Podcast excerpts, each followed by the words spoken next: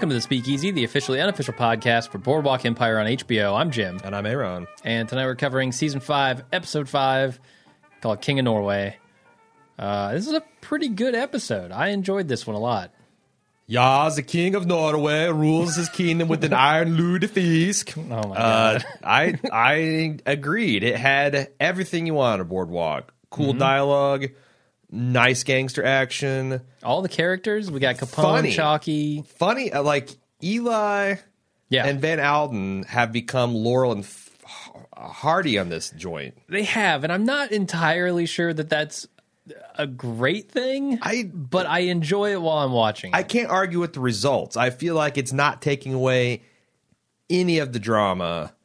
It's just organically funny because their situation Yeah. they're in is funny. Uh, Nelson Van Alden is a funny guy. Yeah, yeah, it's it's Nelson Van Alden being the straight man and Eli being the drunk who doesn't give a fuck.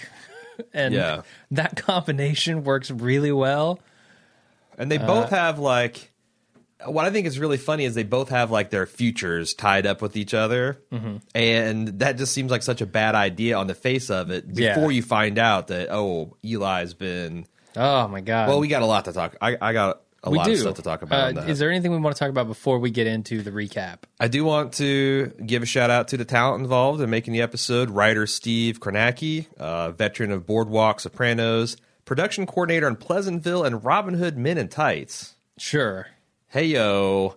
Uh, nominated four times for Writers Guild Award for Boardwalk Empire, and he won once uh, for the 2011 season. I believe that was season two. Okay. Uh, also directed by Ed Bianchi, who has a long history that we covered a couple episodes back during What Jesus Said, but includes lots of Boardwalk, lots of The Wire, lots of Deadwood, and he was an Emmy nominee for his work on Deadwood, in fact. cool. So, uh, shall we start back in the Silver Age of Nucky? Oh yeah, middle Nucky. What are we call calling this version of Nucky? Silver Age. You Silver got the Nucky? bronze, the silver, and uh, Nucky Nucky is golden. Yeah. golden era Nucky. Uh, he is dealing with an old woman who is talking about all manner of dark doings about under the boardwalk. He's also dealing with a serious overbite. He's dealing with a set of chompers that would not quit. Uh, let's let's talk a little bit about the not youngest, the Silver Age Nucky Thompson. What did you think? I was thoroughly impressed. Thoroughly impressed both with the look of the guy and his ability to mimic Steve Buscemi.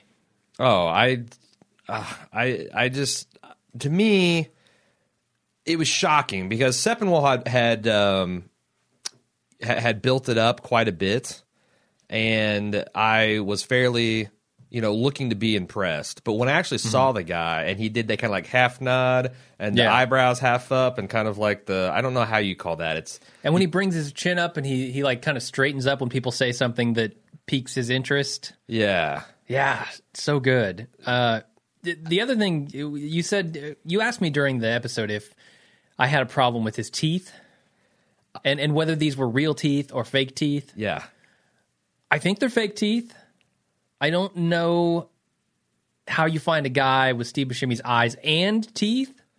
That's hard. Here's the thing. It's totally his natural teeth. Uh, there was a whole thread No, There, I know, man. After real eyes, real teeth. when when we went our own way to do our research, uh, one of the things I was looking at, there's a whole Reddit thread uh, devoted to people saying like, "Oh, I think the prop department went too far." The FX people, like he he was doing a good Buscemi. You don't have to put the massive malformed chompers on him too. Uh, oh, poor guy. Uh, Shane Bowman on her Facebook page is saying the same thing, but then everyone came to the realization after they looked at the actors' uh, uh, pictures is that he actually is uh, the Marc Pickering guy. Act if you if you do a Google search for his images, those things are front and center. Wow. And they're his natural teeth. That's And I- incredible. I, feel like he's going to be reading these online reviews like, fuck you guys, man. Screw you. you know what I deal with every day with these teeth. Growing up looking like Steve Buscemi isn't easy. All on right. The, on the other hand, he has a great career just following Steve Buscemi's path. He does playing indeed. the young Buscemi. And that's the thing. It's it's not it's not just his looks, like the physicality of his performance and the Yeah. mannerisms, the speech patterns. Yep. I just could not believe it. Uh, so he's The, the other thing, though, we went back and you said uh, when you were worried about the the chompers, uh, you were saying, "Man, I don't know if Steve Buscemi's teeth are that bad." And I mean, I don't think Steve Buscemi has quite the overbite that this guy does. But you go back and you look at his like high school, yeah when pictures, he's like a senior. like his yearbook photos, Like we are and right he's now? got yeah, we've got it up on the screen here. He's got some pretty uh, ballsy teeth Sure. yeah, I mean that's that look just like this guy's teeth. Indeed. So uh, again, hats off to him. Did a, a hell of a good job, better than I expected. Between him and I, I, I believe the uh, other kid's name is Nolan. Uh, s- couldn't ask for better bronze and silver age Nucky. Yeah, Anyway, this woman, this old uh, washerwoman or whoever she is, she's called him down there to investigate a corpse. She's going on and on about whether it's misfortune or mayhem. Turns out it's neither. It's just a hog, just a hog that got washed out. And uh, she says that you guys don't know what's really going on down here. Uh, noises, groaning, all sorts of horrible. Speaking things. of groaning and moaning, we go to Al Capone, who is desperately trying to pound out one, and he just can't do it. He's got he's got constipation for the ages. yep, The guys outside are joking about. I thought the powder is supposed to give you this runs, and uh, I, I I guess that could be true, but I wouldn't be surprised if Al was also doing a lot of opiate, trying Sure. to even himself out, and that's a classic constipator, right? I don't know. I've never done opiates.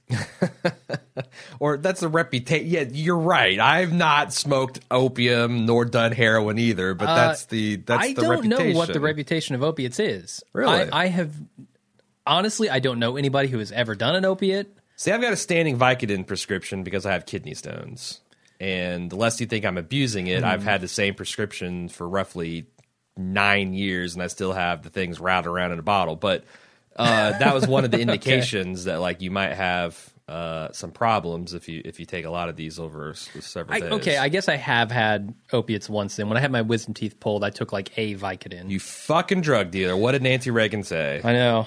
I I did not dare. I did not dare. Oh, you dared, all right. Uh, so he gets out uh, out of, out of the toilet. We see his accountant freaks out over a roach, which is going to be significant later. And he's mulling over what what Nucky said to him on the phone when he dropped a dime on Luciano's plans. He says history doesn't repeat itself, but it does rhyme. The f- the fuck is he talking about? I have a theory. I want to see what you have to say Uh, first. you know, things are not exactly the same, but there are shades of the same thing happening all the time. Hmm. That's that's what I took away from that. See, I do feel like that this is a recurring thing of the interference from New York. Atlantic City just Okay. can't be its own thing. You've always got Yeah. going back to the Bronze and Silver Age Nucky. We see that a little bit, uh, but also Mm-hmm. yeah, with the Commodore, like the Commodore is worried about the pressure from New York. and you had Joe the Boss, who was always trying to go down there and make Mm-hmm. trouble for Atlantic City, and now you got Luciano and Lanksey, uh, and uh, or Myers, Lansky, yeah. Lansky, not, uh, that they're wanting to cause trouble for him as well. Mm-hmm. But he takes it as an omen. He needs to be on his toes because he's got this. Uh, his brother got pinched uh, recently. He's got this uh, tax evasion thing or this whole tax thing, and he decides he wants to uh, up and move all of his operations back to Cicero. in a day. I don't know what that does for him though, because the whole point of this is a federal agency that has federal jurisdiction is going to be trying him. I don't know that moving your stuff to Cicero helps out. So I think this scene is meant to show how crazy he's actually getting. Uh, none of this is going to make a difference. But the agent is worried. well, the agent has no reason to be worried, right? If he moves this shit over to Cicero, they still can get his books because the agent knows that all of his shit's going to Cicero. It's not like he can hide it from the guy he's telling to move it. So Maybe the thought is that Al himself would remain him here with his top lieutenants. But I, again, I don't know. One thing I'm ignorant about the Al Capone history is what case he was making that he made no money. He's staying in this penthouse. He's Yeah. clearly spending tons of money. He's running soup kitchens and all this other stuff. How in the world does he have no income? Sure. Uh, because he's not reporting any of it, but I don't know how it looks legit Yeah. at all. Yeah. Like I don't know that you do you need the books? I mean, you seems like you show up and like, hey, you got two hundred thousand dollars of cash here. The fuck? Where did this come from? You got you know Rumpelstiltskin spinning gold, uh, and if so, you got to pay taxes on it. Yep, yep. Any wealth generation. Did you know that that was a recent thing? I did research and like I guess it was a law in 1926 was passed that illegitimate income must be declared. Before that, I guess the IRS didn't want your dirty money. Well, no. Okay, so that's the absolute dumbest law I've ever heard of. Because you're not going to make illegal money and then say, "Hey, I made a bunch of illegal money. Here's the money for here's my tax money for it." Cuz then you're admitting to making money illegally. How how did you come by this money? But I think that's one of the one of the ways they're getting at organized crime. It's another tool in their thing that like if you're generating income and you're not declaring it, then you're a tax cheat. But that's already I, yeah, built I, I into the don't- tax law. I don't know why the tax uh, the law had to say that. Yeah, you have to declare illegally gotten that's the dumbest thing. yeah, That's like saying you have to tell me if you're lying to me. Right. Well, well no, no one's going to do that because they're they lying still- to you. But yet they still have uh, perjury laws. So it's like Sure. if, if you do if lie you get and caught in it, yeah. it's like an extra double dumbass on you thing kind of thing. yeah, So- maybe it was just punishment for all the bootleggers. Yeah, because and even here, like after uh, everything that Al Capone's doing, they're going after like a five year jail term. It's nothing, and they laugh it off in this episode. Yeah, right? well, unfortunately, historically, it pretty much did Al like Capone I think in. when Eli hears about it, he, oh he just yeah, straight up laughs no, about it's, it. It's a great scene. really, they're going after this guy on taxes when he has murdered people in the streets. Yeah. Uh, they do mention Owney Ma- uh, Madden, who is a real life historical figure. He was a, a British gangster that came over. Uh, he was a bootlegger, a boxing promoter. He owned a Cotton Club, which was a whites only entertainment club in Harlem, New York at the time. Oh wow, Uh, but it catered to mostly black entertainers, and it had like all the bigs of the day: the Louis Armstrongs, the Cab Callaways, huh? Was uh, Lena? No, not Lena Headey. Definitely not her. She's not that old. I've already fucked up the name, but there's the tons tons of black acts that went through there, but it was a whites only establishment in the middle of Harlem, which Yeah. I wonder how Narcisse uh, felt about that. Don't know. Let's move on. Uh, where Nucky's having a conversation with Archie about whether New York City is hot this time of year, and I the thing that's hilarious about Archie is his understanding of English just kind of comes and goes, Sure. and I'm not sure if it's he doesn't understand Nucky or he's just never listening. Uh, yeah, I feel like he uses it for his own convenience. Sure, Like, I just don't really want to engage with you right now, so I'm going to pretend like I didn't understand you. Right. But he's he's you know, at this point, he's uh, like looking out the windows. But he, I don't know, something was a little off with him. Uh, and something has seemed kind of off with him. Like Margaret showing Yeah. up punctured his cool somehow. Uh, still is able to do his job, as we'll later see. But uh, we see a Joe Harper, which we were introduced as to as number nine two episodes ago. The the ninth, uh, the sixteen year old boy that uh, Mickey brought on board to uh, work the warehouses. Seems like he's come up in the world. He's much better dressed. He's moved up kind of to the inner circle. He's he's serving as a page for Mickey. He's helping Nucky get dressed, and Nucky kind of does a double take on him. Yeah. Did you get the impression that this guy was doing a little bit of a Jimmy Darmody impression? because and, No. and it's I, I feel like, and I don't know if this is my pet theory that is kind of uh, running wild my imagination, but I got the clear impression that he was doing a little bit of a Jimmy Darmody. Maybe. Or, or maybe the actor himself was doing that. Yeah, that's what I'm saying. Yeah, I didn't I didn't really pick up on it, but you which could be right. Which, if if again, if the the and it seems like this is the leading theory that number nine is uh, Tommy, Yeah. that would make perfect sense. But also, I'm starting to wonder to what end. Because one of my thoughts was that he was there for revenge. He's looking for answers for his father's death, for his adopted father's death, and he had some kind of revenge scheme in mind for Nucky. Uh, It seems like he's in place to execute that if he wanted to. Sure, he's helping the man put on his coat in his closet. Yeah. So, Yeah. or his dressing area. A knife through the ribs and it's all over. Sure. You might not want to do it with what's his name in the room. Yeah, yeah. I guess if you want to survive, Gus's grandfather. sure. Uh, speaking of Archie. which, this guy is like great. He's a badass. He Uh-huh. can take care of the security needs of Nucky, but he is not helping him with the day to day stuff like Eddie did. No, he is definitely not the the the Eddie type. He falls down on his Eddie duties. Yeah, completely. But then again, Eddie wasn't uh, killing people and cutting their ears off neither. No, he was not. So it's a trade off. So it turns out that the visitor that Nucky's being summoned to receive at the old rumpus is Chalky White. Hell yeah, it is. Came out of nowhere. Uh, they kind of pass the time talking about how Mickey has run this place into the ground.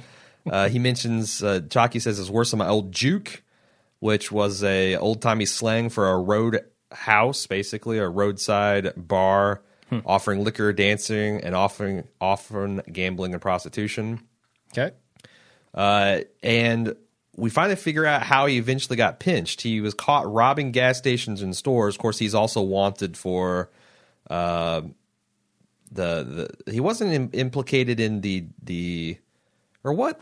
I don't think he was. That was the prevailing theory, right? That he that somehow they pinned the murder of the federal agent on him. But I don't think there was any evidence. But when that guy that. shows up later to collect Chalky, he doesn't say we want him for robbing liquor stores and stuff. He was wanted in conjunction. he could just be wanted for being a fugitive. Yeah, but I thought he said something about in, in involved in the death of a federal agent.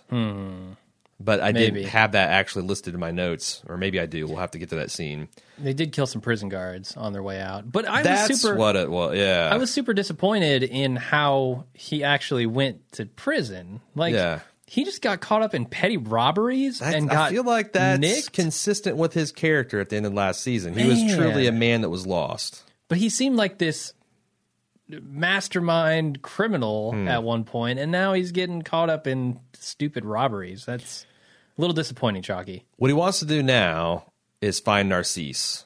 And uh, Yeah. Nucky's like, nah, you know, that's not good for either of us. Your family's moved to St. Louis. Maybe you should look that up. And he's like, what am I going to do? Just walk in and say, I'm back. I'm a wanted man. Yep. Uh, Nucky says, hey, you should stay here under my protection and start again. The- The dialogue in the show is just great because he's like, you know, we ain't schoolboys no more. And he's like, but we're not dead either. And there's a lot of, lot of road in between those two points. Yeah. Uh, he also makes a kind of ironic observation of w- when has Nucky been so positive? He says, "I've always been this way." No, he hasn't. well, we know that's not true. if you look right? at you look at that uh, bronze and gold uh, and silver age Nucky, he kind of did have a positivity to him. yeah, but if you look at season one, Nucky, certainly. he's he has changed from season one, Nucky. And I think that we're going to eventually get to the bottom of all the Mabelosity that uh, is probably Yeah. at the root of this. Yeah. Uh, but So- he, go ahead. Uh, I was I was going to ask what you make of this new friendship between these two guys. Do you think that is as strong as it looks in this scene? I do. Um, Okay. I was really concerned. Obviously, I don't want to see Nucky and Chalky fighting. I mm-hmm. that's not high on my list of season five things. I was hoping, but there again, I could see where Chalky would be upset about the whole, you know, Richard Harrow blowing his Yeah. daughter's head off deal. But it seems like it's water under the bridge. What did you make of Chalky taking the money without much hesitation? Do you think he was genuinely moved by Nucky calling them friends? A little bit, yeah. Because last season, Nucky wasn't really a stand, you know, really wanting to stand up for his guy. It's true, yeah. Um, He's almost that a- was seven years ago, right? So it's like Lots happened. a lot has happened with both of these guys, and I feel like Nucky has changed a little bit, um, and also Chalky has changed, and so he's more willing to accept him as a friend than he would have been like end of season four Right. for sure. Next scene, we have another confusing, dreamlike scene of a yodeling record playing on a, you know, I I guess you call that a Victrola or Sure. a phonograph. Uh, there's lots of booze. There's some woman having sex. There's this man, a walrus looking, a skinny walrus looking man, impassively looking on everything. And suddenly, uh, Eli's woken up by a knock on his door. Surprise, it's his wife June. Surprise, she's seven months pregnant Yep. surprise you left her at the train station to f- figure out her own way to get get, Because get here. surprise, you fell asleep drunk and woke up drunk with a bottle in your hand. Uh, Possibly, maybe not a surprise. possibly reeking of urine, but likely. likely reeking, of, urine. And it's he kind of. I, I feel like the guy they really love each other, even though they haven't seen each other a lot. It's been seven months since they've laid eyes on each other, Uh huh. And uh, that was that that one re- rendezvous seven months ago was enough to establish the latest uh, piece of the Thompson family dynasty.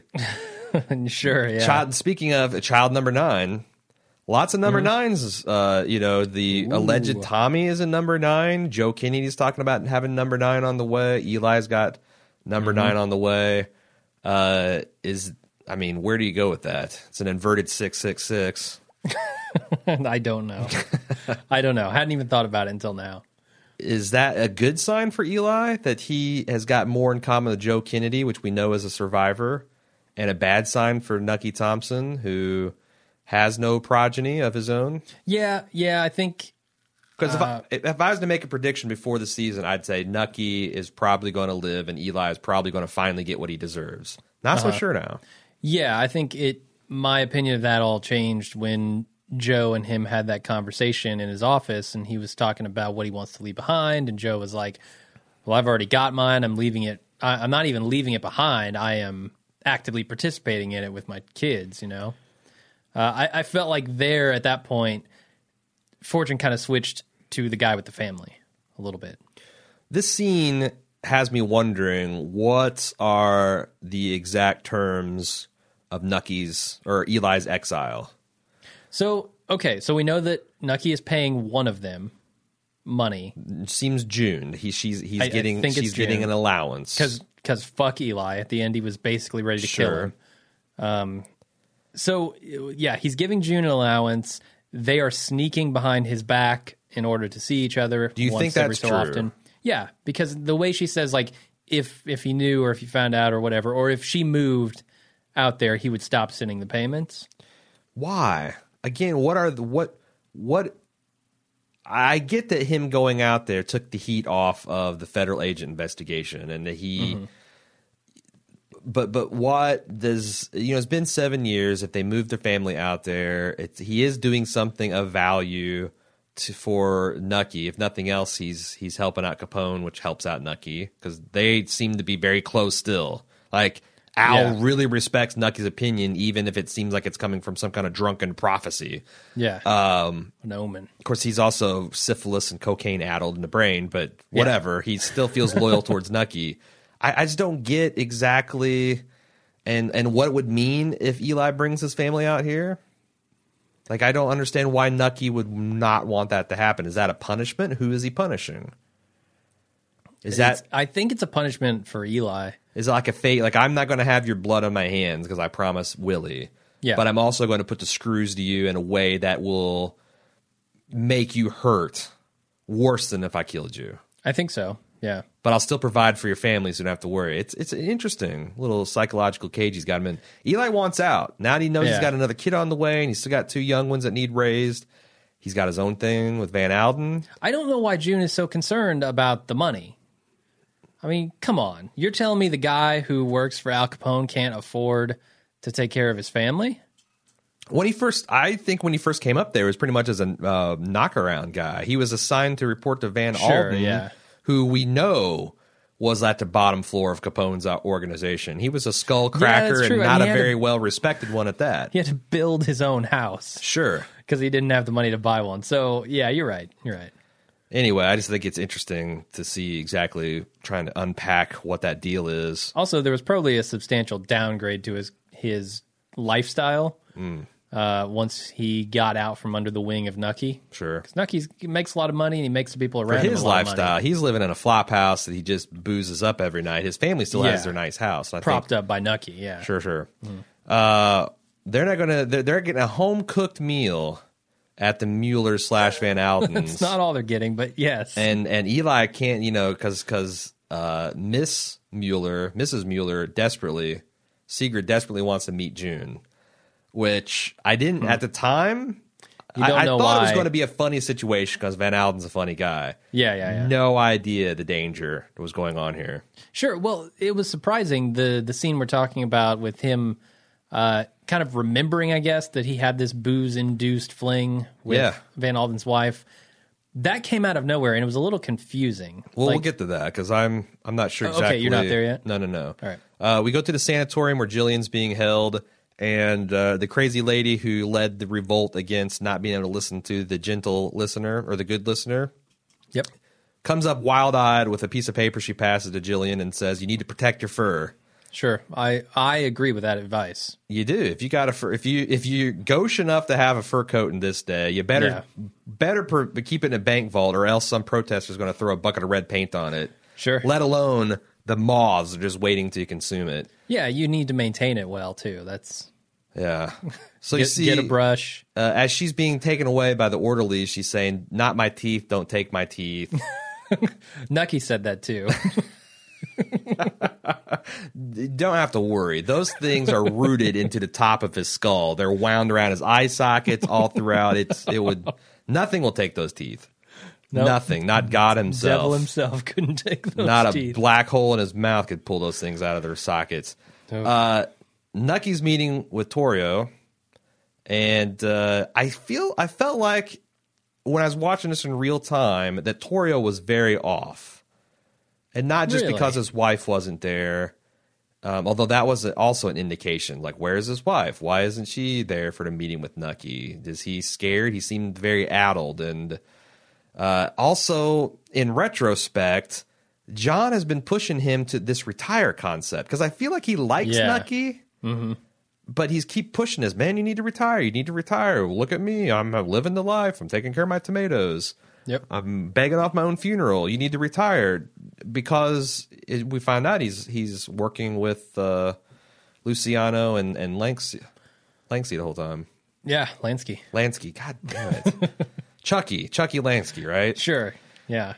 So we flash back to Silver Age Nucky, and uh, he's giving a report back to the sheriff, Sheriff Hammer, about the old biddy, who is the Jersey Devil. He's been she's been bedeviling Mister Mister uh, Sheriff Lindsay for twenty years now.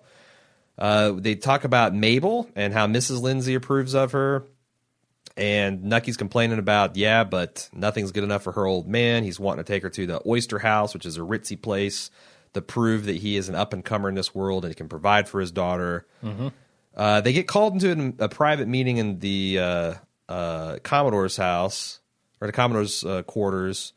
We meet. I forget what the name of the guy's lawyer, but he's the one of the massive white chops, the ancient uh, Van Buren looking dude. Yeah, he's the guy who's played by uh, the uncle in Sopranos. Oh yeah, Uh, it- well, he's not. He's not played by him in this scene. He's played by him in older Commodore yeah, years, right, right, right. in in present time. Yeah. right. But uh, so this guy uh, is is talking about that, uh, and we also see that. Um, shoot, I forget what this guy, this character's name, but he's the Mister Fifty Dollar Hat. Mister Fifty Dollar Yeah, Hat. Uh, is down from New York City to squeeze out the Commodore on his investments. He's wanting to t- claim credit for what's not his. Do you? I feel like this guy has been part of a syndicate that's loaned the money for the expansion, and Okay. now he wants like the, a little bit of the payoff. And the Commodore has got amnesia about who helped who here. Is that do you think accurate? It could be. I didn't really pick up on the exact plot there, um, other than to say I think this is part of those shades of, of or the the rhyming that you're talking about, like Sure. history rhymes. Yeah. You know, New York is putting pressure on Atlantic City in both uh, eras. More New York interference. Yeah. Uh, so they're talking about uh, he's not going to stand for it, and Nucky's back in the back smoking cigars. The sheriff is kind of, I don't know, he. It's not like an extraordinarily long time. It's not like the sheriff was just sitting there gaping like a landed fish on a pier. But Nucky just chimes up and says, "We're going to need to deputize men, like twenty, and uh, we'll put them at all the trains, put them at all the hotels. If uh, we see some of these New York guys with their, you know, heaters bulging out of their pockets, we'll send them on their way."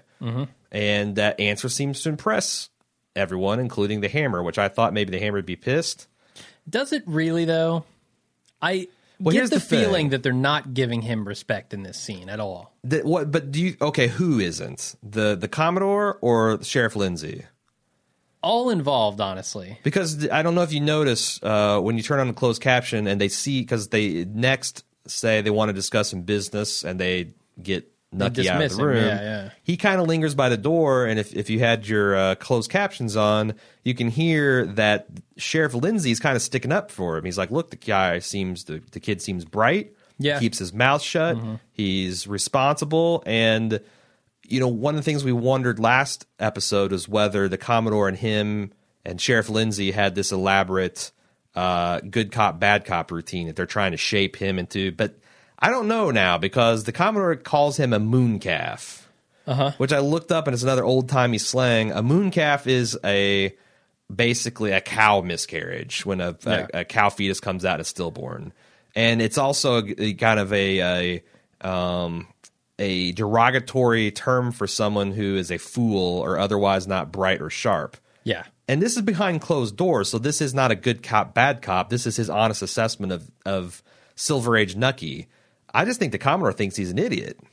Yeah, yeah, I think you're right. Now that that you mentioned the uh, the stuff with the closed caption, um, maybe we'll see Lindsay just you know retire or Man, some no one goes else, quietly, Yeah, something else happened to him, and Nucky will move into his place naturally because he's like the only guy to do it.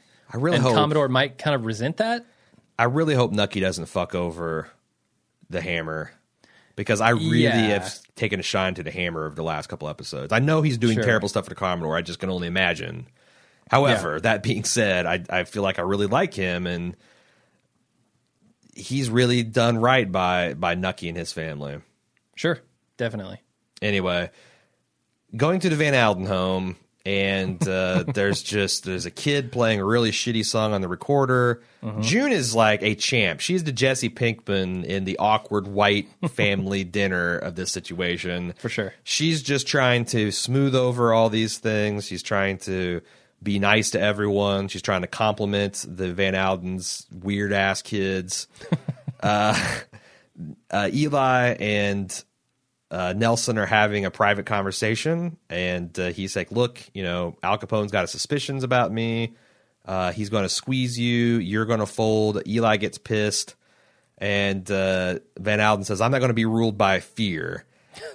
And, and then just then Sigrid says husband and he says coming dear.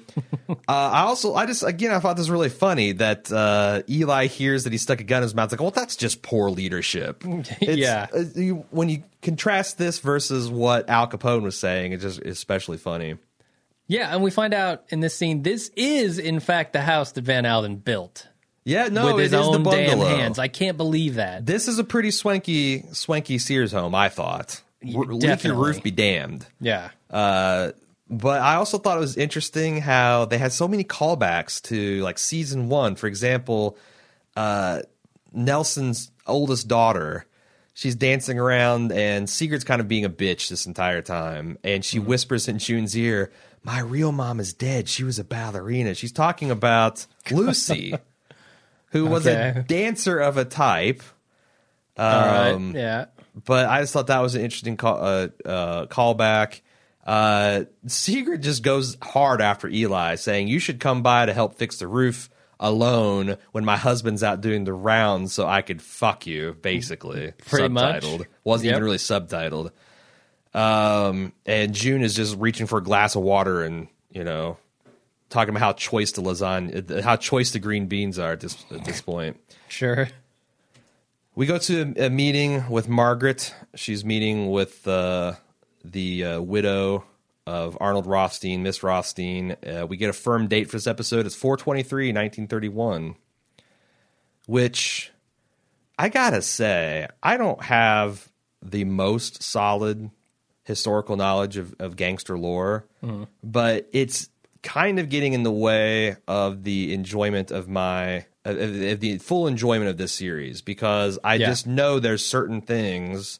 If I was completely ignorant of history, there's certain things that just can't happen Or things that have to happen. or things that have to Like, happen and you're like how in the world are they going to and i always wonder this around this point for different reasons Mm-hmm. uh, i always wonder around this point when it comes to boardwalk but i just keep wondering this is really really late in the game how in the world are they going to come up with a satisfying conclusion with just three episodes to go I don't know. especially when don't you know. see how many revenge plots that Nucky has to check off for it to be a a, a satisfying conclusion.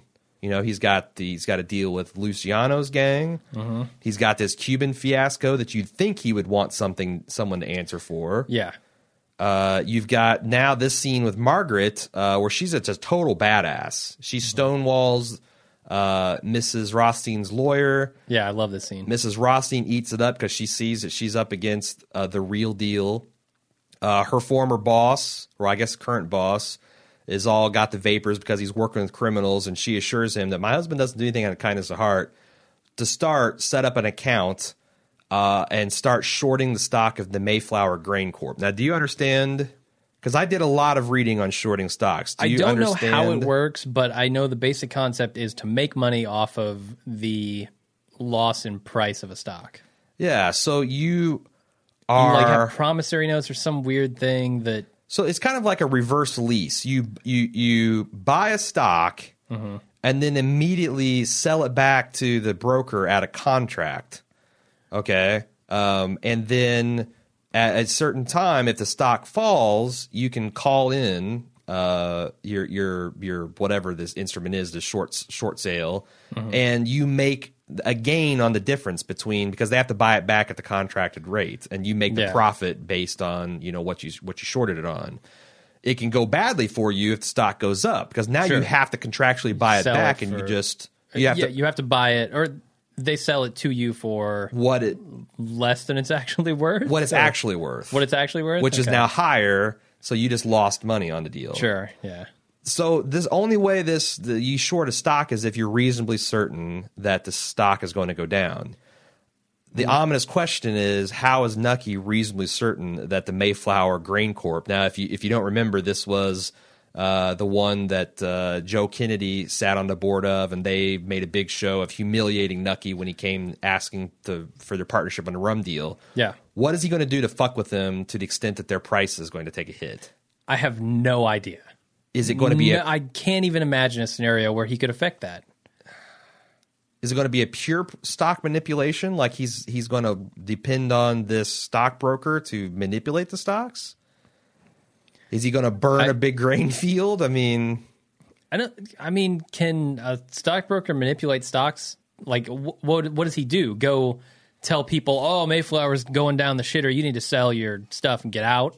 yeah Like, or he would have to know that the guy has a whole bunch of Mayflower, or at least is brokering Mayflower deals. you could start a run on a stock by selling off a huge quantity which makes other investors like whoa what the hell's going on with mayflower sell but these people would have to have a whole bunch of Mayflower stock, or a whole no, whole, be brokering for a whole bunch of people who do own the stock. sure i mean that's one thing Like that's something we've never been privy to. but he could also just directly fuck with their business in a gangster kind of That's way true. He could. So I'm wondering, like, does he does he expect whatever deal he's setting up for his rum to eat into the stock of Mayflower once Joe and Mayflower go public? Is that what he's trying to do? Set it up to where not only does he own the rum business, but the rum business is going to do some damage to the whiskey business and Yeah, I don't know because he talks about how he owns all these pipelines and ways to get liquor into the company. yeah.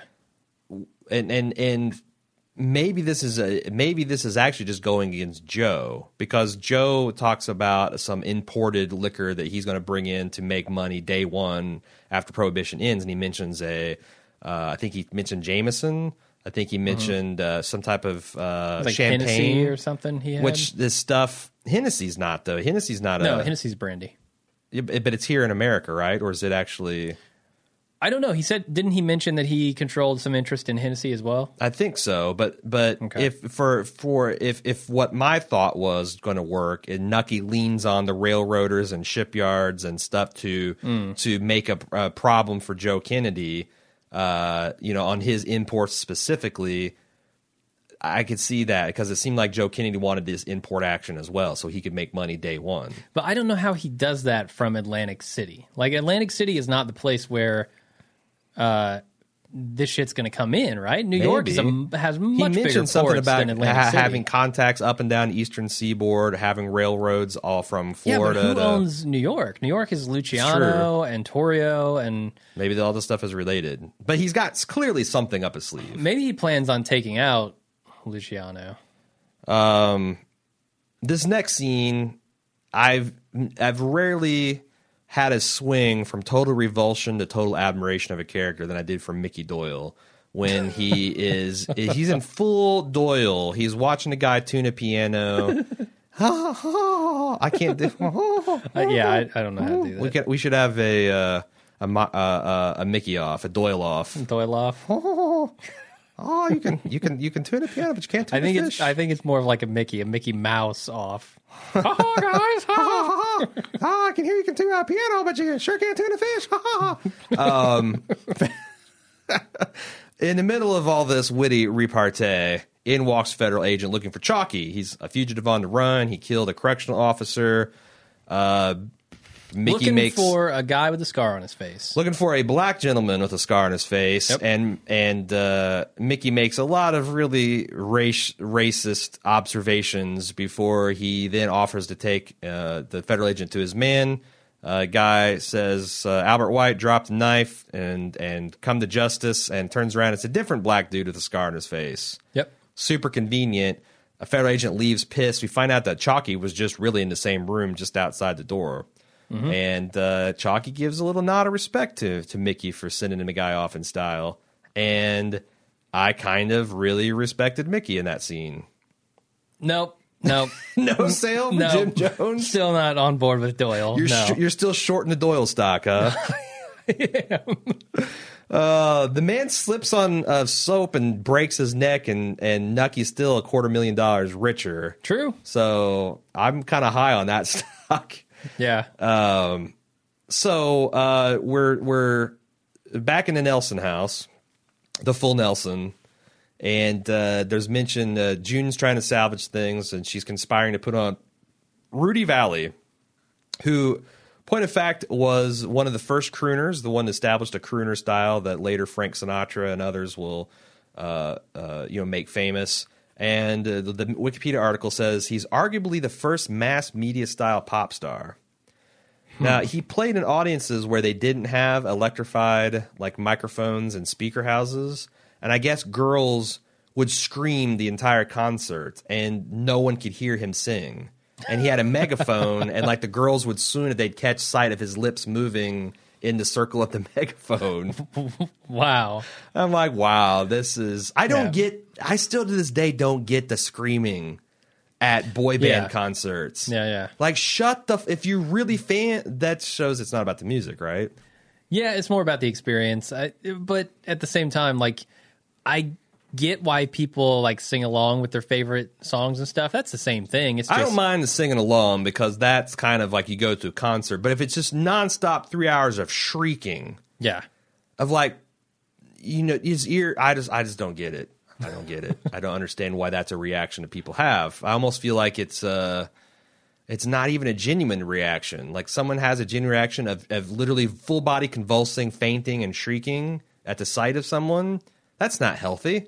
No, it's certainly not healthy, but I don't know how you fake something like that either. It's simple. You shake your body and you, You convulse, scream you and you fall over. And then you know that you're signaling to the other females that you are the biggest fan of One Direction. Maybe not how, but why. So, so that's it. The psychology of screaming at concerts is I I, want to be the biggest fan. I, I, I think that's Could it. be, You're yeah. you're you know, that's why you're throwing panties. You just want to signal your complete sexual availability. But at some point, you got to break away from the pack, right? You have to stop being the person who is screaming in a sea of people who are screaming. You have to be the person be jaded as hell. who takes off your shirt, or the Oh, person who, yeah, whoa. is just standing there with the arms crossed. Yeah. the, the person who Too cool for school. decides to stick a megaphone to their ass and start farting at the stage. I don't, whatever you want to do. So you're saying if you really want to get laid by a boy band, you should be the goth girl. Yeah. That shows up and just Yeah. kind of, you know, smokes in the aisle. Yep. Uh, I can get behind that. Uh, Maybe put your back to the stage. How about that? Ooh, turn your back to it. There you go. Uh, that's going to be intriguing. uh, so Agent Nelson, I can't believe I'm calling him Agent Nelson. Uh, Mueller, Van Alden, whoever the hell he is, he's Yeah. not running anymore. He's tired of this bullshit. They're gonna Yeah. him and Eli are gonna make their stand, and at the, they're kind of cleaning the table. Eli's taking some plates into the kitchen, and he walks through the door and he sees the King of Norway and ruling with his mighty iron lutefisk and drops the plates and he has this drunken reverie of I guess my 20th century uh, sensibilities would say that Sigrid raped Eli. He was blackout drunk, Yeah. had no Yeah, knowledge yeah. or consent to action. I don't think he wanted to fuck Sigrid. Nope. So, but this is going to land him in all kinds of trouble for all kinds of reasons. And she's like, "Oh, you remember now?" And you can just the look on his face where he's like, "Oh, Jesus, I need to get my wife out of here," but she won't let him because you all lie. I'm going to tell the truth. Uh, me and your husband, we make the fuck. We fucking fucking fuck. Um, uh, June punches him in the gut, uh, knocks the wind out of him a little bit, and just when Nelson and Eli are kind of squaring off about this disrespect that's happened in the full Nelson house, uh, Agent D'Angelo shows up and arrests them both, addresses them as uh, Officer Nelson and Sheriff Thompson. Great yeah, blow, scene. blows his cover. So yeah, you no? gotta you gotta assume that he is he's in uh, all the way now.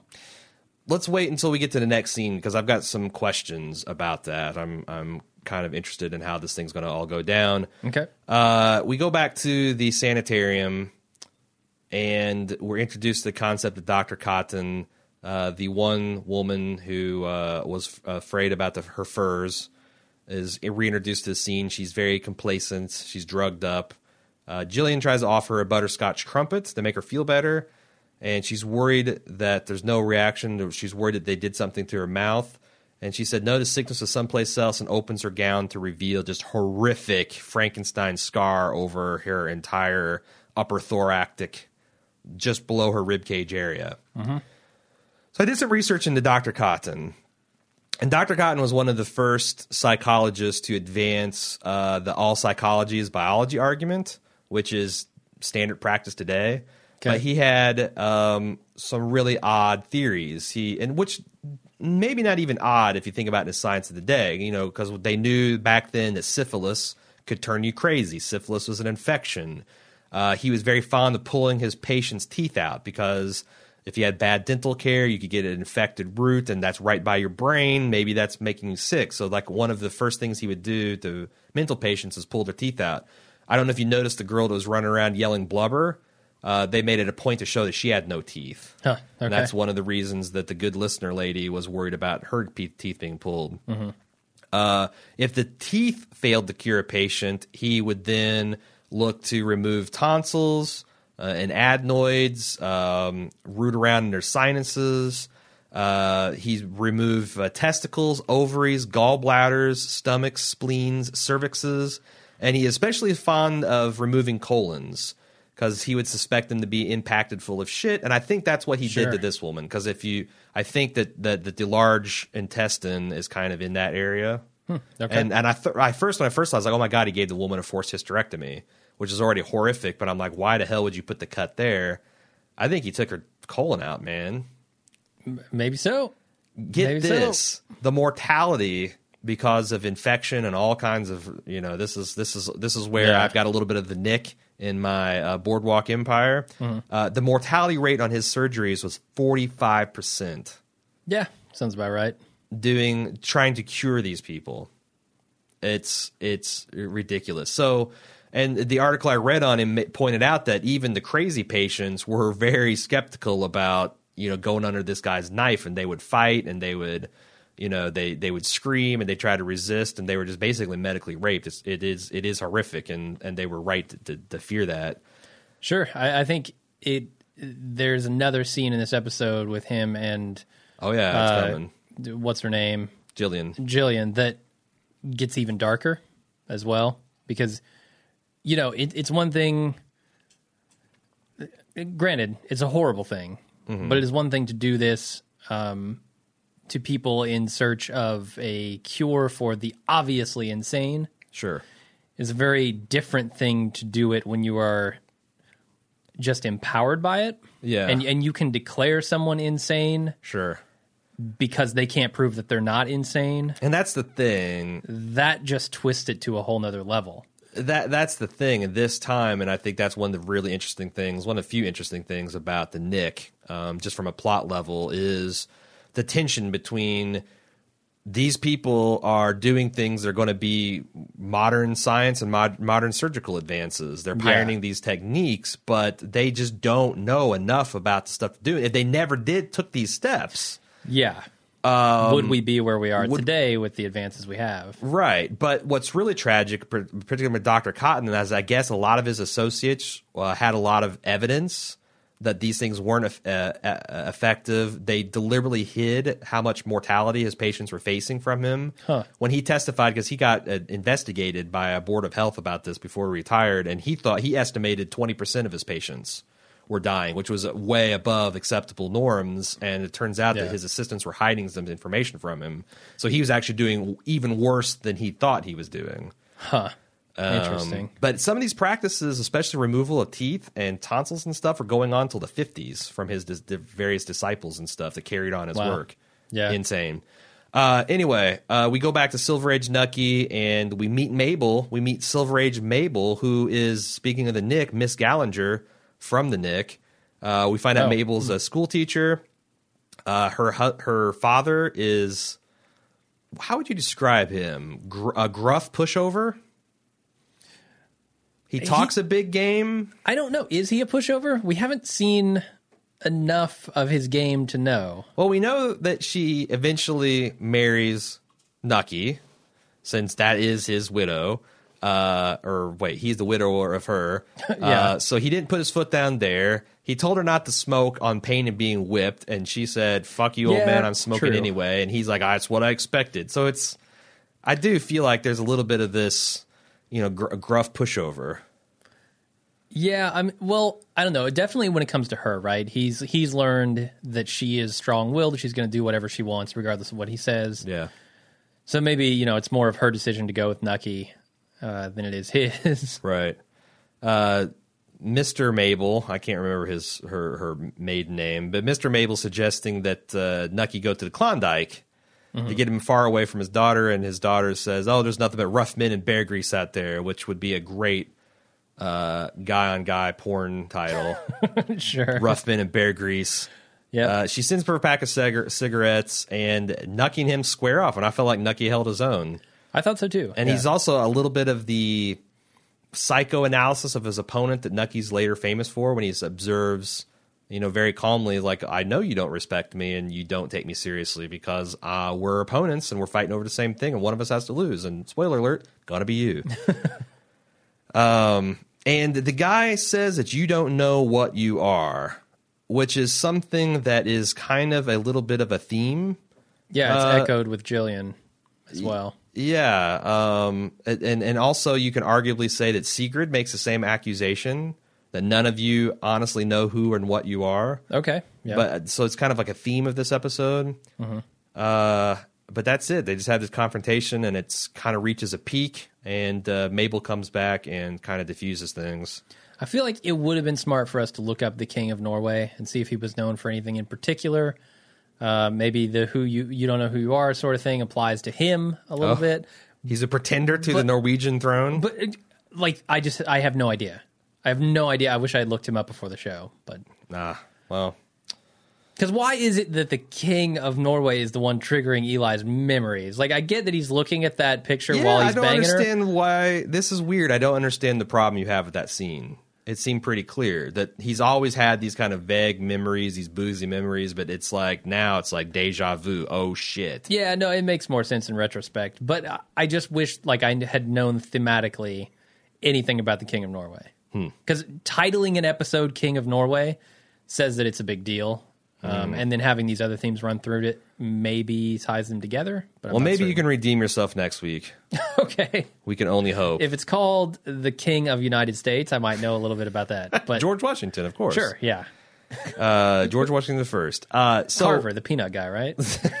we're back to Golden Age Nucky. Uh, they're waiting for Torrio for John to show up. Uh, he's meeting with Marzano at a bar. Presumably this is seven thirty, and they decide, fuck it, we're going to go on.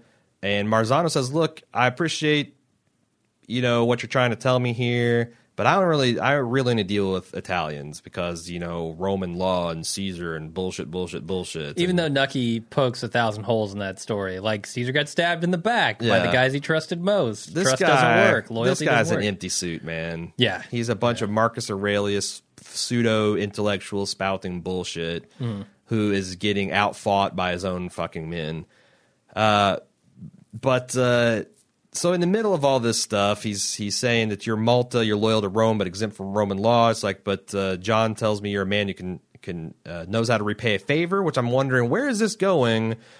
Uh, when out of nowhere, Archie comes and says "abajo" and shoves his uh, uh, boss to the ground, and bullets just fly, just just, just obliterate this poor old barkeep. Sure, D- destroys the top half of this bar. And Nucky survives, Archie survives, and we do know that Marzano survives. So everyone of note, Yeah, the important everyone- people that were supposed to be killed survive. Everyone under like four foot survives this. Like gangsters need to learn to shoot lower, right? I get it that a Tommy gun is going to pull up It's- quite a bit, but start lower. Start lower. I also think that that's the reason cover exists. Like you're shooting where th- you think people might be, Mm-hmm. but if they're low to the ground and you're trying to judge the angles and you don't actually have a sight yeah, picture, I it's don't much know. harder to hit something that's low like that. Yeah, the the profile is is less obvious. We should go to Don's Guns. okay, get a Tommy gun. build a replica bar set, Uh-huh. get some steel cutouts of Steve Buscemi and Archie, and because he has Tommy guns. Oh, God bless Don's guns. Of course Don does, He has Tommy guns you can rent by the hour. And you know we should spend a couple thousand dollars replicating that and hosing it down and put it on YouTube. Kickstarter. We get like three video hits. I'd pay for it. yeah, sure.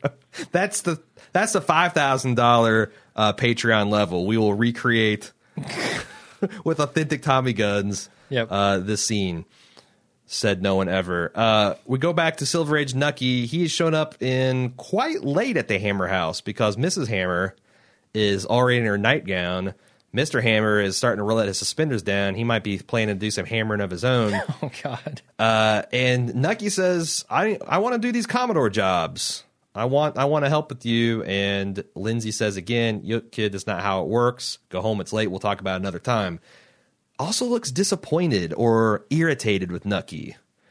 What's up with that? Was he? Is this another Godfather deal, or he wanted you know he wanted uh, bigger, better things for Nucky I don't know. for Enoch? I, I really don't know. I don't get it either because he clearly likes the kid. Mm-hmm. I definitely think that uh, the theory that was advanced last week that maybe Nucky considers this guy more of a father figure than his own father is, Yeah. and, and I feel like it's kind of a two way street. But also, you know, he's uh, what is going on in the cognitive dissonance dissonance of a man who's doing dirty deeds and and clearly has no problem thinking he's a decent guy because he's got this awesome family life, but doesn't want it to bring on this this little pipsqueak into the same type of deal. It do what I do, do what I say, not what I do, kind of thing. Sure. Yeah. All right. Uh, you can. He's trying to hide those facts from Nucky as well, right?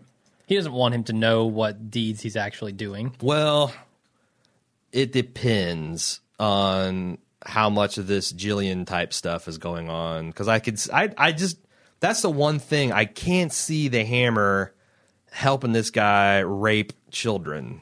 He, Yeah. he seems like too much. I can definitely see him Yeah, killing yeah. dudes because that's. I mean, uh, people have been rationalizing that since the, begin, the dawn of time, but I, I don't know. Maybe Sure. I'm being naive. I just feel like the hammer is not a part of that particular piece of business Yeah, I feel and same way. maybe that's how Nucky gets ahead. That he is willing Ah. to go down and and and and do it and get a little slimy into sewers of. Uh, Oh, I thought maybe he was going to use that info to blackmail his way in. oh no, I was To the thinking that Commodore he's sergeant? actually going to be complicit in helping him because we know he is. We know that you know that he's he feels his own guilt for uh, his role in bringing Gillian to his bed chambers. Okay. I don't know. Eh. Uh, I'm sure there'll be plenty of uh, gross stuff ahead for in, in that particular plot line. We go to Dr. Cotton. He's meeting with Gillian. Gillian saying, Hey, I'm all cured, not crazy no more. I want out of this loony bin. Doc says prove it, And I, basically. I hate Gillian enough that I was kind of like, yeah, right on, Doc. You call you call a bunch of malarkey on that temporary insanity to shit. But after reading this about Dr. Cotton and seeing this horrific stuff, I'm also like, this when he's talking about rooting out the crazy inside you, that we'll find out what's inside you, we'll fix it. Yeah. That's bad news for Gillian. Super bad news. I think Gillian's going to end up crazy herself. I mean, we see her. She already I I think she is crazy. She's just not as barking mad, blubber screaming, teeth pulled out crazy as these women are. I think she's traveling down that road. I think, like, we look at her when she's sitting in the chair and there's all this chaos going Oh. on around her in the sanitarium. Can you imagine putting up with that? it would drive you crazy. And I think that's what we're seeing is her being driven mad inside this madhouse by both the inmates and also Dr. Cotton himself, who is going to like she's now stuck Right. in this situation where she's forced to prove that she is sane but but you can't do that. You literally there's no way to do that. So like the question that she asked Dr. Cotton when he says, uh, "How do you know who you are?" Mm-hmm. She throws it right back at him, and you can see that that gets to him. Does you can it? see that he. I think so. I interpret it as that he, he's just like it's like dealing with a child. You know, it's like you got to go to bed. Well, why do you get to stay up? But it is a super relevant question. sure, sure. If you're questioning how I know who I am, have you even questioned how you know who you are? Yeah, no, good point. And and, and it's a question that if he's an intelligent man, he certainly can't ignore. Hmm. Um, but he he sh- shoos it to the side. Because he just knows. Sure. For one thing, I've never killed anyone except for all the patients under my knife. I've been doing bizarre medical experiments that have no real basis in scientific thought. Yeah, and when you know Other more than about that- Dr. Cotton, that question becomes even more relevant. He does seem a little insane too, Yeah. Yeah. like you Nazi scientist insane. But I think this is heading down the road where she's going to be driven mad by the insane the insane asylum. She's going to be driven mad by Dr. Cotton. And by the end of it, she's going to be the blubbering lady with no teeth. And Could be. That would be striking because the other thing is you, you get the feeling that Gillian has a lot of her self image wrapped up in her attractiveness. Sure. If she ends up being like you know horrifically scarred and losing her teeth, I could definitely see that that is a that could be a cause and effect right there of her completely Yeah. slipping. Because I think she is. She's certainly got a case of arrested development. She certainly has certain inappropriate sexual fantasies about her son, uh, to say the least. uh, she's a little bit of a sociopath, but I Mm-hmm. don't know that she's crazy. Yeah, I, I wouldn't have necessarily called her crazy. Not barking dog crazy, Yeah. But But you can see it in her smile too in this scene. Oh, she yeah. is trying desperately to hold that smile and to act completely normal. no, it's But it's not working. this stuff, man, drives. It's it's.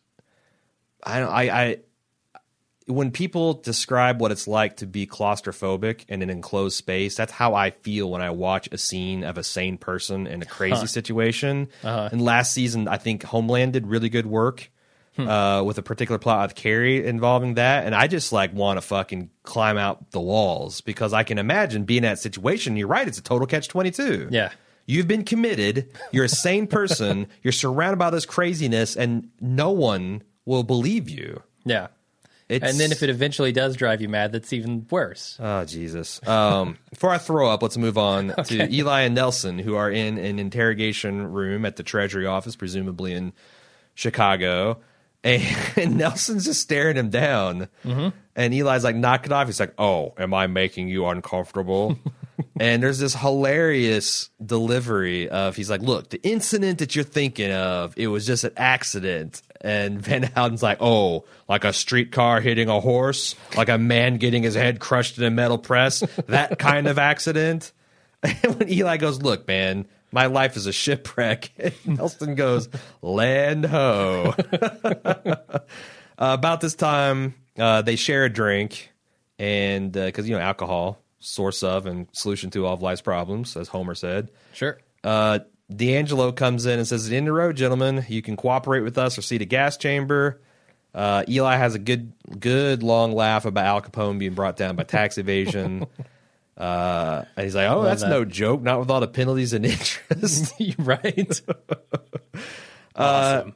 but uh, they got to prove this income, and he gives them the key to the account room, combination to the safe. We need those ledger books. Uh, and uh, Nelson observes that we're expendable, and uh, they're sending us in there. Uh, they also mention that uh, the books are coded, and D'Angelo says, "Well, we got this Fred Ries guy who I did research on, real life guy, and this is exactly how the FBI or uh, the the Treasury's uh, Department brought him down. That they found out he was a germaphobe and a and a uh, bugaphobe, and they rigged up a cell to be loaded with mites and cockroaches and lice and rats, and they kept him in there for five days until he agreed to cooperate." Which is another kind of Torture. Yes, it certainly is. It's another. uh, it's like you can draw parallels to Gillian situation here. Yeah, sure. Um, I it's I you know that probably wouldn't stand in in modern day society. and potentially you could draw parallels to the King of Norway, but I don't know. I don't know because I didn't do the research. Hated cockroaches. The king of Norway. Yeah. never seen one before. Just too cold. Uh, Lucky and Myers are at John's house. Uh, turns out they've been working in league all around, all along, and John can already see, like you fuckers, you've he's like they're putting a brave face on it, like eh, maybe he died, maybe he didn't. And uh, John says, "You sons of bitches are giving me too many forty degree days. What the fuck?" When Nucky calls and says, "I will not rest until I see you both in your graves." Fairly badass Steve Buscemi scene. Yep, loved it. Anything more to say? Not that I really can say without getting too spoilery here. Okay. Moving back to Silver Age, Nucky, he's summoned by the Jersey Devil again beneath the piers.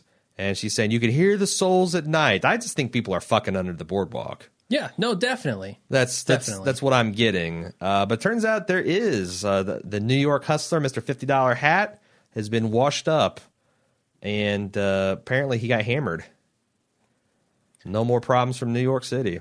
Yeah, no, that's uh that's how they take care of it. uh, which is that kind of informative for Nucky's thought process for the new New York interference? Yeah, I guess he would make that connection, right? Right. Uh, Nucky calls down. Apparently, he's been trying to get a hold of Cuba, Cuba for a, a while. Finally, finds out uh, from the uh, Bacardi executive that Miss Wheet was detained and shot. And he says, "I want names. I don't care how much they cost." He said, "There are no names. No one will be called to account." And Nucky hangs up the phone, and we're left with the distinct impression, at least I was, that somebody's going to be held to account by God. Maybe this Bacardi guy, starting with this Bacardi guy. Could be. So, I just wondered, does this change Nucky's plans for Mayflower at all? right? Because this Bacardi thing's looking shaky as hell. Super shaky. Uh, between the revolution in Cuba and him losing all of his contacts there, it's And like, also, he goes. He's going to go down there with Archie and take on Mister Roney, who is surrounded by. Uh, are the national police working for him, working against him? I I don't know. yeah. At this point, I'm not sure. Uh, he hasn't taken off to France though, so I suppose that's something. Within uh, are informed that we're in Harlem, New York. Chalky somehow, even though Eli is not, or not Eli, Nucky has not helped him out one bit, uh, has tracked down Narcisse to his whorehouse in Harlem. He's visiting that. The guy gives him a very ineffective pat down because of all the ruckus that's been going on of late. Uh, he sneaks into Dr. Narcisse's office and he finds daughter. Uh, what's her name? Daughter Mate? Daughter Mate Wise? Which daughter? There, there are a couple of daughters. This is the daughter that he fucked last year, who I think has now has a daughter. There's a daughter's daughter. there's daughter of a daughter. Yes. Uh, yeah, I, I, I don't know. I don't know really what's going on here, other than I'm surprised to see you, Dad. Dad? What the hell are you talking about? This Chalky's daughter, right? no. Daughter. The very attractive black singer is Her not name is Nucky's Daughter. daughter. Her That's name right. is daughter. I don't think she's oh Narcisse's my god, this daughter. is so confusing. But I do think daughter's daughter is Lucky's is Ch- Chalky's daughter? Chalky's daughter. Oh, geez. yes. Don't Okay. get me on this Chucky Chalky crap again. No. this is not Chucky's daughter. It's Chalky's daughter, I think. Yeah. Okay, you're right. Uh, and that's Fade to Black. Yeah. Fade to title. Uh, I thought it was a great episode. It seemed like you did too. I really, again, struggling to see how in the world all this is going to come together uh, for the final three episodes, but they usually pull it off. Do we want to have a spoiler section? Because I've got a lot of questions about the preview for next week. Uh, I suppose yeah, we could do a short one. Okay, because I so- want to I want to talk about the the New York War a little bit too. All right, so we'll do that after the feedback, after the song. We'll talk about a little bit of that. Uh, before getting the feedback, let's do a little bit of pimping. Uh, we've got so much new stuff going on right now, Jim. We got the boys from Personal Arrogance are handling Gotham for us, which So has which has been uh, a little bit of good, a little bit of bad, but it's uh, maintaining watchability, entertaining. I think they're doing a great great job on the podcast. Uh, they're very funny. Of course, they're really good friends of mine. I might be biased. Cecily and I are returning to the airwaves this week. We'll have a, fri- a podcast out on Friday because Wednesday night, American Horror Story season four Freak Show is out, and uh, we already had a preview cast. We got the feed going. I know you don't know anything about the series. Don't, don't care. Trust us, it's in good hands. I hope you guys are uh, follow us along. You can find that on iTunes already or on baldmove.com. Walking Dead's coming back. Yeah, there Yeah. we go. Uh, the uh, episode for the preview cast just dropped today, and in fact, we've gone Walking Dead wild. Mm-hmm. We, which means we got our tits out, and we're going woo and filming naked scenes of ourselves. No, actually, I've got my back to the stage. you got your Yeah. that means I want you even more. oh Jesus! Uh, face the music, Jim. Yeah, I just turned around and put on a wig. address the microphone. Uh, we got the month of the dead, which means we've got content relevant to Walking Dead coming out damn near every day. We've got walk uh, playthroughs of The Walking Dead on Wednesday or Monday nights. Uh, Telltale's Walking Dead season two that just dropped on PlayStation Four and, and Xbone. So get that while it's hot. Uh, Tuesday, of course, is the full podcast where we'll be talking about your uh, f- uh, feedback and what our thoughts on the episode. Wednesday is a bald movie production where Jim is going to be with an all star cast of Walking Dead podcasters breaking down all the Romero of the Dead series. I am part of that all star. I got I got an ex- a bald move exemption. I'm part of that uh, all star cast. Uh, then uh, we'll have the American Horror Stories on released on Friday. Also on Friday, we got a doubleheader on uh, on some weeks for the movies because we had six movies to get out in four weeks, so we're doubling up on that. Uh, also, I released a book uh, on The Walking Dead season one. It's kind of my a blend of a, of a episode by episode guide and review plus my survival guides that I wrote. Check it all out on uh, baldmove.com or follow us on facebook.com slash baldmove or Twitter at baldmove to keep up with all that stuff. Thank you for supporting our Patreon drive. We just uh, crossed a $300 mark. When we get to $500, we unlock forums. Really excited. We're going to have fan forums. Uh, Yeah. We'll have a more robust area where you can discuss. You can start your own topics. If we're not covering something and you want to discuss it with us uh, or your fellow fans, you can do it yourself. We're going to have a lot of really cool features. Uh, over halfway there, only two weeks into this. We're pretty excited about that. Uh, Subbable.com slash bald move is still up and running. Uh, you can uh, find out uh, how to commission your own custom podcasts and other custom content opportunities there. You can support us through Amazon.baldmove.com. So many ways. Go to support.baldmove.com to see all the ways you can support us. Some that don't cost a thing. Rate and reviews on iTunes, for example. Yep. Quick and easy way to help us uh, uh, grow the network. And we appreciate, of course, everything that you guys do. Uh, eternally grateful for uh, where we're at. And it's all because of your support. So, again, thank you. Now, let's get to some feedback. Philip Z starts us off uh, on Facebook said, Van Alden doesn't get to be Eliot Ness, but he does get a chance to help Eliot Ness. He doesn't get to be an untouchable, but his status as expendable comes in handy. Two former lawmen getting a chance at redemption. They could almost build an entire series or a buddy cop gangster movie around these two characters. Mm-hmm. Jim, would you watch that spinoff? Sure, definitely. I At would, too. At least the first few episodes. It's too bad Winter and Scorsese are hell bent on making a Rolling Stones Seventies series. rocker series. Yeah, I will probably watch that because it's an HBO pedigree, but I do not imagine I'm interested in that because I'm immune to Really? 70s rock. I don't give a shit about the Rolling Stones. I don't give a shit about Led Zeppelin. I don't give a Oh, shit about man. uh, Okay. Pink Floyd. There, I like uh, occasional songs, Yeah, but I'm yeah, not yeah. the kind of guy to get high, turn on a black light, and listen to Dark Side of the Moon. Oh, I am. Like you know, the im- every once in a while, immigrant song will hit me. Yeah. uh, I like the black song. I mean, there's some stuff, but mu- I just I, that's a that's definitely a color blindness and the awesome pop culture spectrum that I have. Hmm. Okay.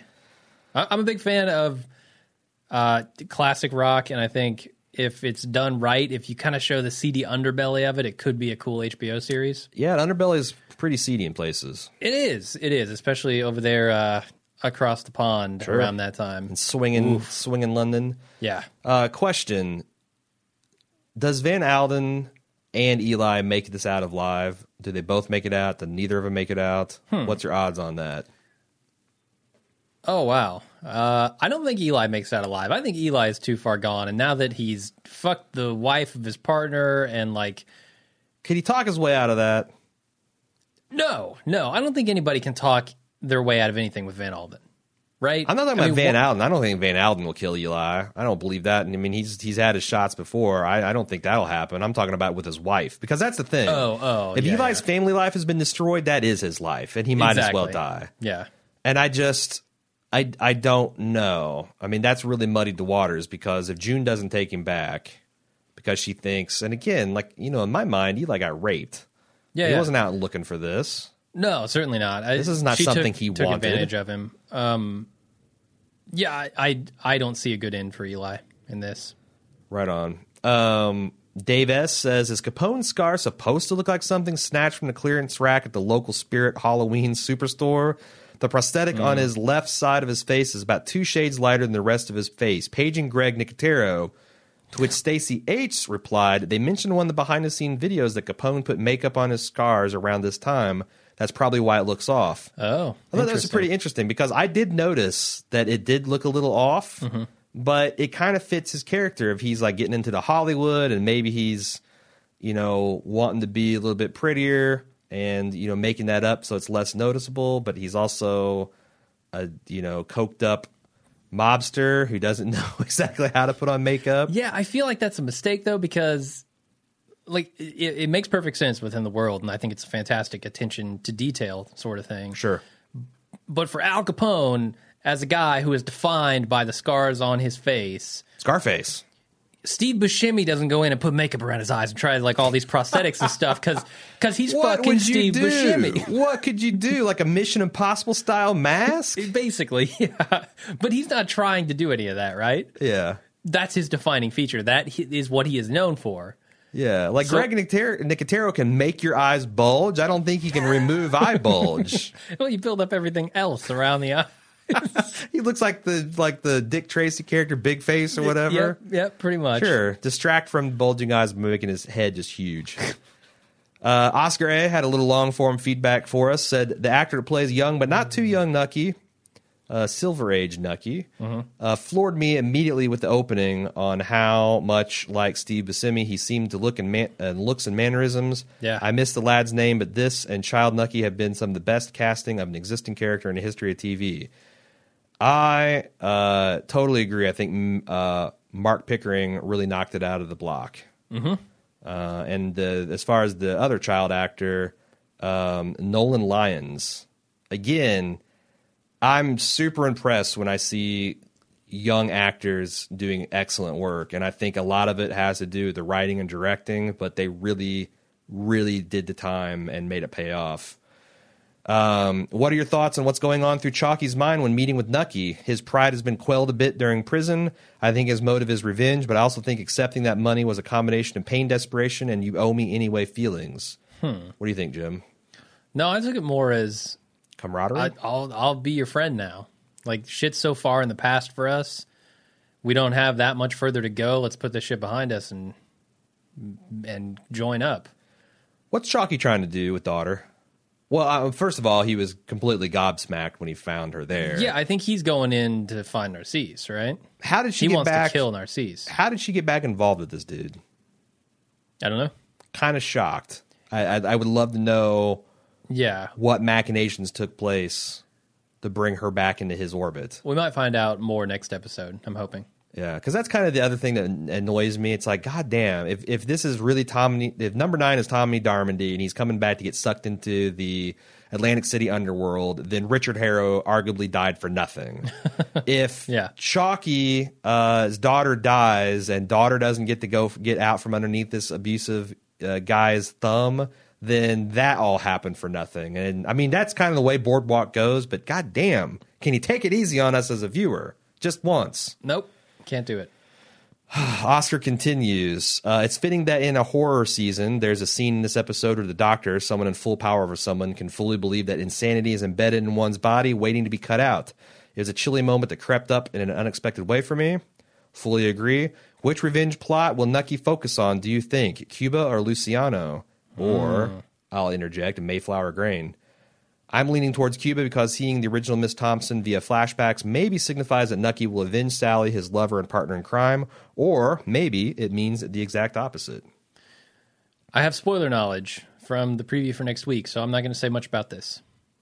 Oh, Other than he I saw the same wants, preview and I kind of my mind's blown about that, but okay. he probably wants to do all three Yes. at Yeah. this point. Okay, I'll buy that. I think he's going to pursue all of them. Right. Okay. That's all we got. If you'd like to send us some feedback, you can do so at boardwalk at baldmove.com. Also on facebook.com slash baldmove, where we have the live show watches on Sunday nights and the podcast threads where we can interact with me. And as soon as we get that up over the $500 mark on Patreon, we'll have the forums where uh, we can get really hot and heavy with the uh, interaction and feedback. So look forward to that. We got a little bit of spoilers after the musical break. Uh, do you got anything do. else, Jim? Nope, I think that's it. We'll be back for you know the first of the final three episodes Yep. next week. Yep. And uh, Until then, what- do you have something else? no, I was go for Were it, you man. steal my line? no, snatch, snatch the outro from me. And until then, I'm Jim. And I'm Aaron. See ya.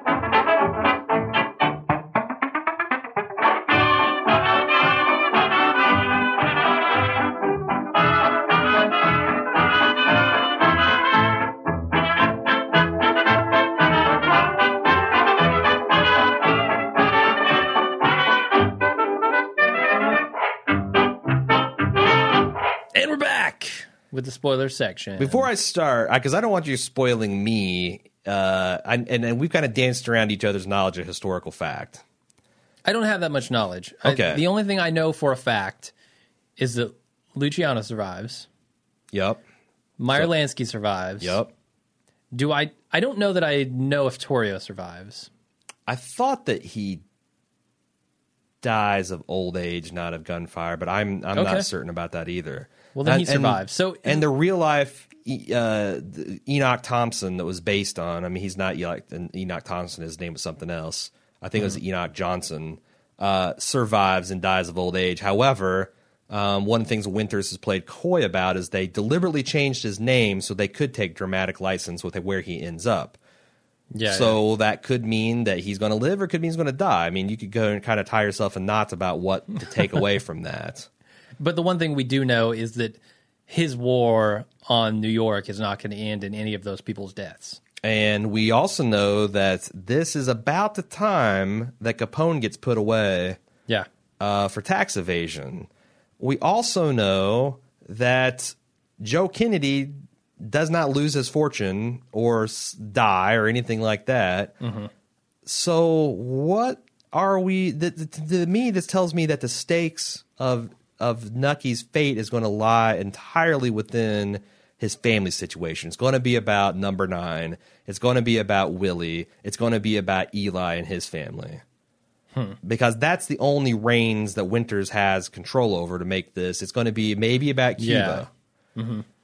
Yeah, so the Cuban thing, like I was saying from the spoilers, I think it looks like he takes Nucky takes uh, his right hand man there and goes back to Cuba to try and sort shit out.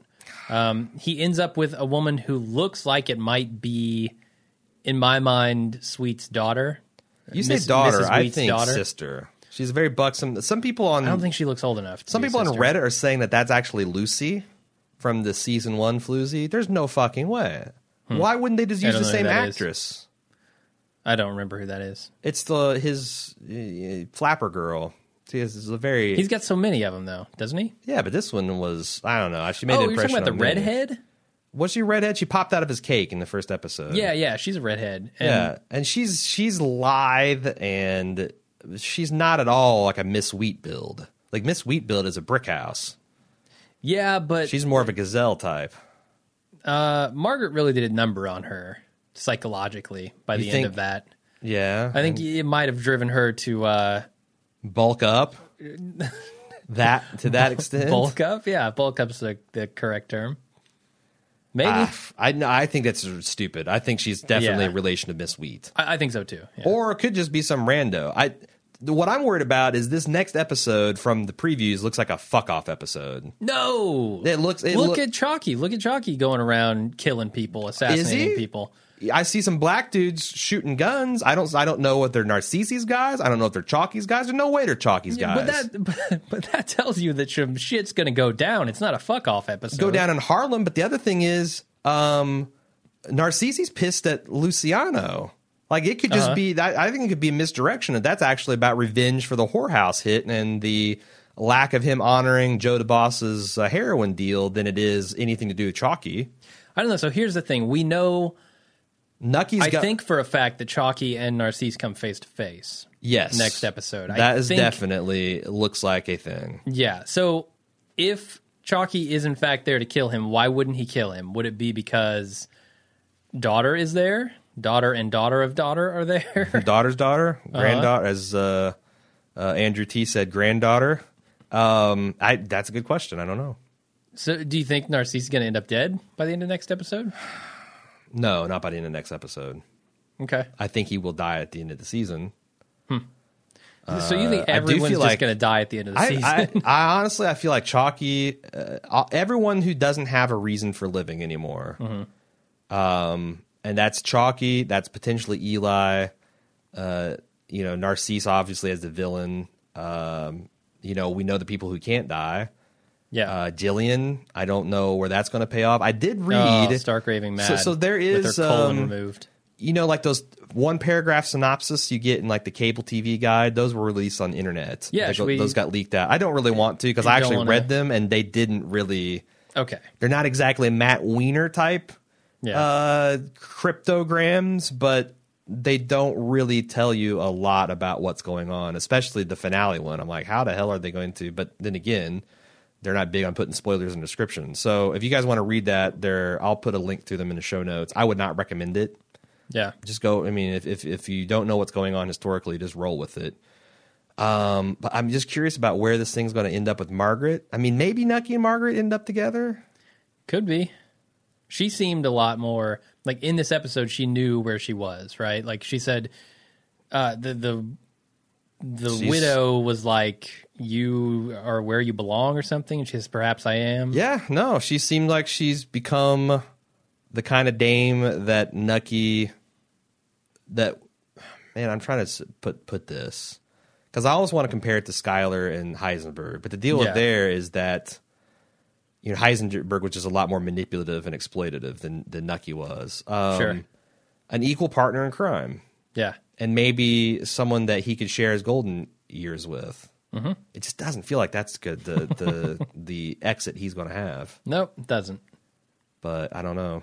Uh, anything else we want to talk about the No, that's it. uh, spoiler section? All right. Well, it uh, again. I'm worried about it kind of being a setup episode, which I don't feel like they got time for three more. No, they got to knock shit down. Well, we'll see. We'll see. Maybe may, maybe the big reveal will be uh, Capone finally passing a turd. Yeah, Because that was a definite cliffhanger. I'm on pins and needles on that sure. on that porcelain throne. Mm-hmm. All right, let's get out of here before the podcast evolves further. All right. See you guys later. See ya.